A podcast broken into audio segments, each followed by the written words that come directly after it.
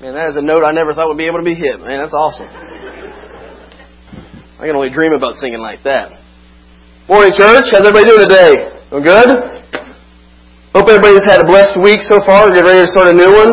Um, I know this past week was a blessed one for me because I had the opportunity to be a part of the daycare uh, donation to Hillcrest families on Friday, and I got to witness their donation of two wheelbarrows and a wagon full of food to help feed 20 Hillcrest families. That was an awesome uh, thing to be a part of. And I also got to witness uh, Matthew 18 in real life. Um, so I heard they sung uh, four of their favorite chapel songs while they were there. Um, it's nice to hear that children singing that Jesus loves them and that they still have work to do. I love I love hearing that. Um, today we're going to be in Matthew chapter 5. If you guys want to turn there or click there in your Bibles. Um, we're coming up on the end of the year, and there's going to be some holidays that are going to be celebrated or mourned by most of us.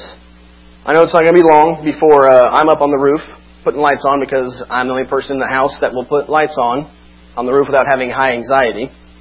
Um, you know, I believe this time of year brings out a lot of emotions.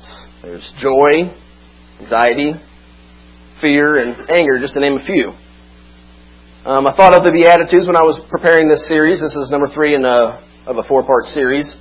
And one of the reasons is because Jesus spoke, and this was written down for us, and this chapter was a very big part of uh, when I first started becoming a Christian. I read this uh, a lot. And Matthew chapter 5 is, uh, has a big meaning for me, because uh, uh, you guys know, a little over eight years ago, on Sunday morning, I was watching NFL with five TVs with a couple of my buddies. Church was not even a thought on my mind. Then, of course, I met a beautiful young woman who introduced me to Jesus, and I fell in love with them both. I fell in love with Jesus because of the way that he taught and the way that he spoke and the way that he loved me by giving up his life for me on a cross. And of course, I fell in love with the young woman because she smiled at me. It was very nice. Uh, so Matthew in his gospel is uh, writing to mostly Greek-speaking Jews. So that's why if you if start off in Matthew 1, you'll start a big family tree or genealogy of Jesus. It's to let the people that he was writing to know that Jesus comes from a royal bloodline and then, of course, we have the detail of Jesus' birth, and then the visit of the uh, three wise men or magi. There's also a version that calls them scholars too. I've never seen that one before, but then an angel of the Lord comes to Joseph in his dream to have them leave and escape to Egypt because King Herod is going to uh, come to search for Jesus to have him killed. So they flee to Egypt and they stay there until King Herod dies. And then they go back to Nazareth all this time, Matthew's filling in the reader on all these scriptures being fulfilled through Jesus. And he's not even a teenager yet. He's already fulfilling scriptures. And then Matthew describes how John the Baptist prepared the way for Jesus' earthly ministry after his baptism. Then Jesus is tempted by the devil. And then Jesus starts his earthly ministry. He begins to preach to repent for the kingdom of heaven is near. Then he calls his first disciples, Peter, Andrew, James, and John. And then we read in the last part of chapter 4 that people were coming to Jesus from all over Syria for healing of all kinds physical, mental, and emotional. Okay. We just ran through the first four chapters of Matthew. Brief synopsis. A lot of good stuff in there, guys. Read it this week if you get a chance. But we're going to start Matthew chapter 5. And um, Jesus sees these crowds that are coming to him, and he goes up on a mountain, and his disciples follow him. And it says in the ESV version that in verse 2 that Jesus opened his mouth and began to teach them. Now I think the reason they Matthew wanted this put out there is because Jesus did a lot of teaching without his mouth being open. So I think that's why he specifically said Jesus opened his mouth and taught. Now, Jesus, Son of God, chose a mountain to deliver this very deep message, which I find interesting because God gave Moses the Ten Commandments on a mountain. Another is that Jesus sat down to teach his disciples, which, of course, at that time, Jesus, uh, the, the rabbis would sit, and then the audience would stand. So you guys don't have to stand here. Don't worry about that. And it tells you that people, he, Jesus was teaching people that had already come to him so that they could relay this message to others that they come across. So in verse 3 of chapter 5, Jesus says, Blessed are the poor in spirit, for theirs is the kingdom of heaven. Now, what in English is translated as blessed or blessed, in Greek means, oh, the happiness of, or oh, how happy. And of course, be it of spiritual happiness, because regular happiness is more of an outward type thing. This happiness is talking about inward. Now, Jesus is saying that when you're at your last chance, or the end of your rope, less of you leads to more of God. You are blessed. Poor in spirit also means willing to submit to God's authority so that He can reign over your life. You know, it seems sometimes that God empties before He fills. It says in Jeremiah 1.10, See, I have set you this day over nations and over kingdoms, to pluck up and to break down, to destroy and to overthrow, to build and to plant. You know, when we empty ourselves into somebody else to teach them the gospel, that is a, almost a guarantee that God will be filling you up so you can go out and do that again the next day or the next hour. The way that He blessed is to humble yourself before God and let Him know that you need His Spirit in your life because yours isn't enough. And He can't build a foundation on self righteousness. You are so content with you and not answering to anybody and not answering to anything. That's self righteousness. God can't build a foundation on that. It says in verse 4 Blessed are those who mourn, for they will be comforted. So, how is mourning a blessing? Well, there's earthly grief and there's godly grief. Paul writes in 2 Corinthians 7:10, "For godly grief produces a repentance that leads to salvation without regret, whereas worldly grief produces death." God allows grief into our lives as a path, not a destination.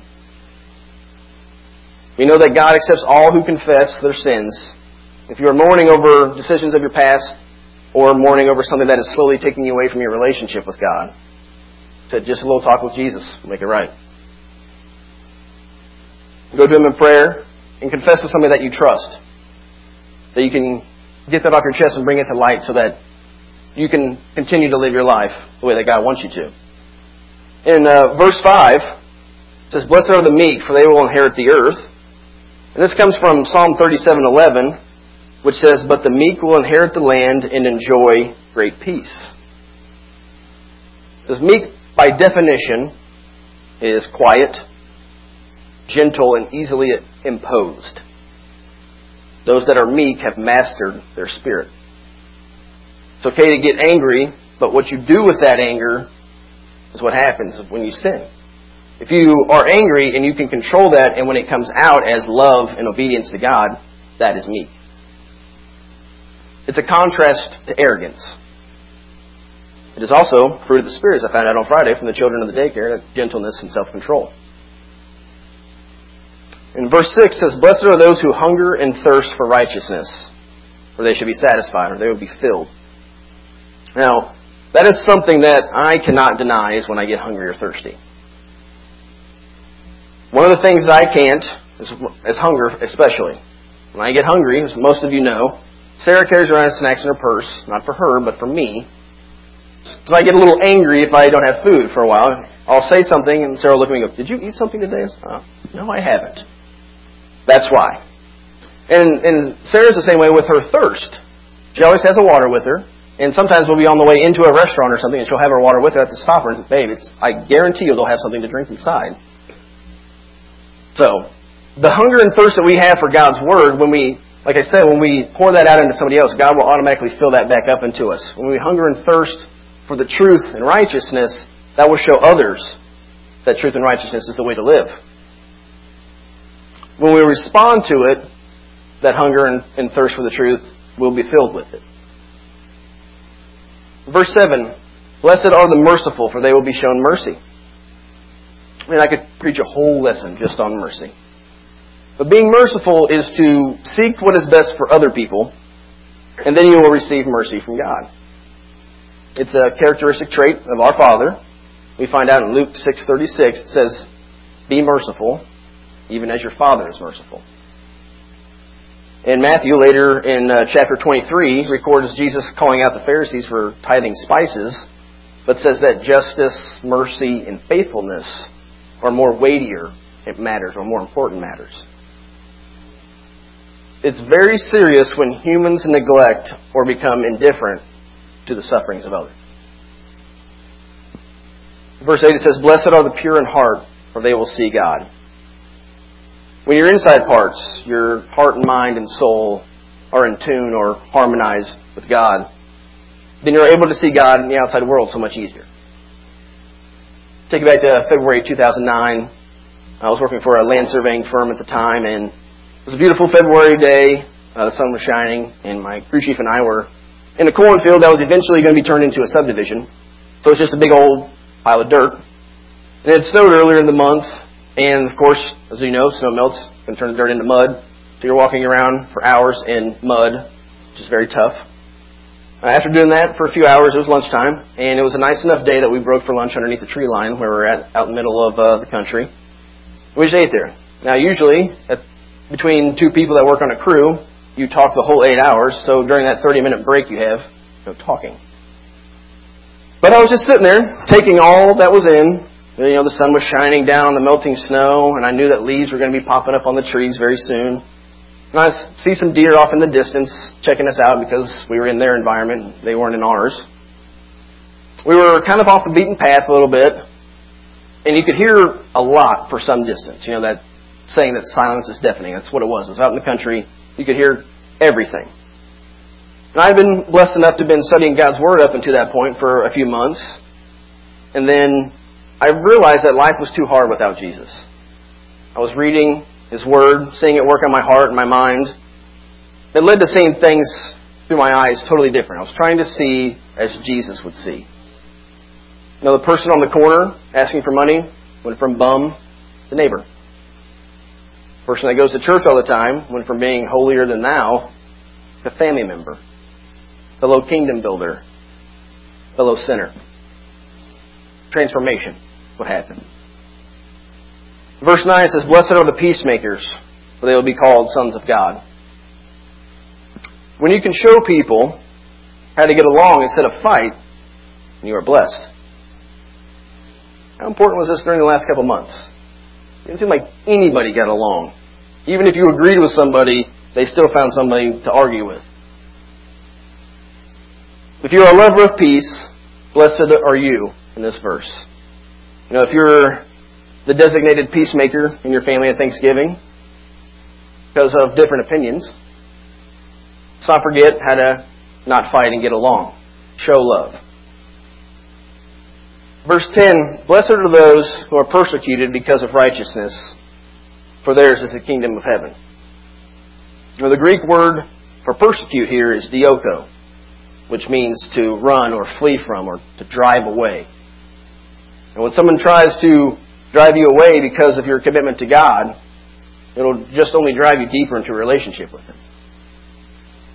Jesus adds to this in verses 11 and 12. He says, Blessed are you when others revile you and persecute you and utter all kinds of evil against you falsely on my account.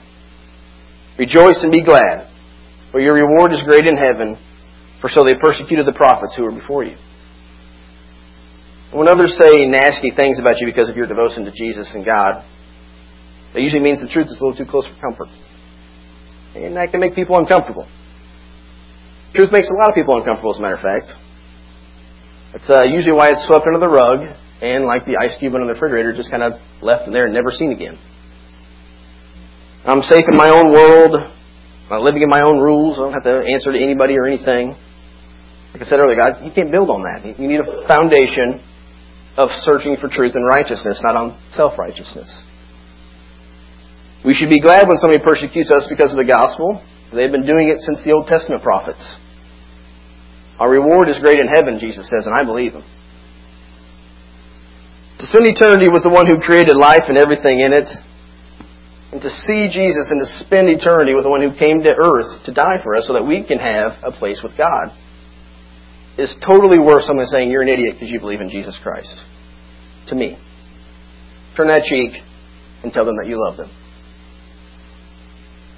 When we submit ourselves to God and tell Him we need a Spirit because ours alone isn't enough, when we grieve for ourselves and others, and are putting other sufferings before ours, oh, how happy. When you hunger for truth, when you show mercy to others because of the mercy shown to you, and when your mind and soul are harmonizing with God, oh, how happy. when you seek peace and not fighting, when people persecute you for the gospel, rejoice and be glad. Oh, how happy. You know, in our relationships this week, be it professional, personal, as Christians, representatives of Christ, these Beatitudes can help us be those lights for Jesus. You know, as we follow these verses, if we follow the Beatitudes, Jesus tells us that we are the salt of the earth. The seasoning, that is to bring out the flavor and essence of God. If we don't be these attitudes, we're not going to season anything. Jesus goes on and tells us that we are the light of the world in verse 14. It says that we are to shine that light before others so they can see our good works and praise God because of it. Do unto others as Jesus has done for you. Do unto others as Jesus has done for you. You know, as we sing this next song and give God our glory and honor, those of you that need prayers, I invite you to come up front and uh, we can pray over you. There'll be an elder up here. There'll be an elder in the back as well.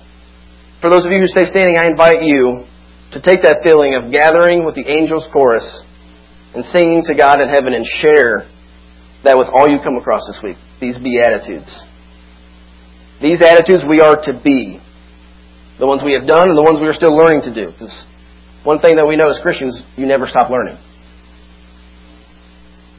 So as we go out this week, maybe be meek. Be, teach how to be righteous and hunger for truth and righteousness. So that we can show Jesus to everyone that we come across and have these, be these attitudes.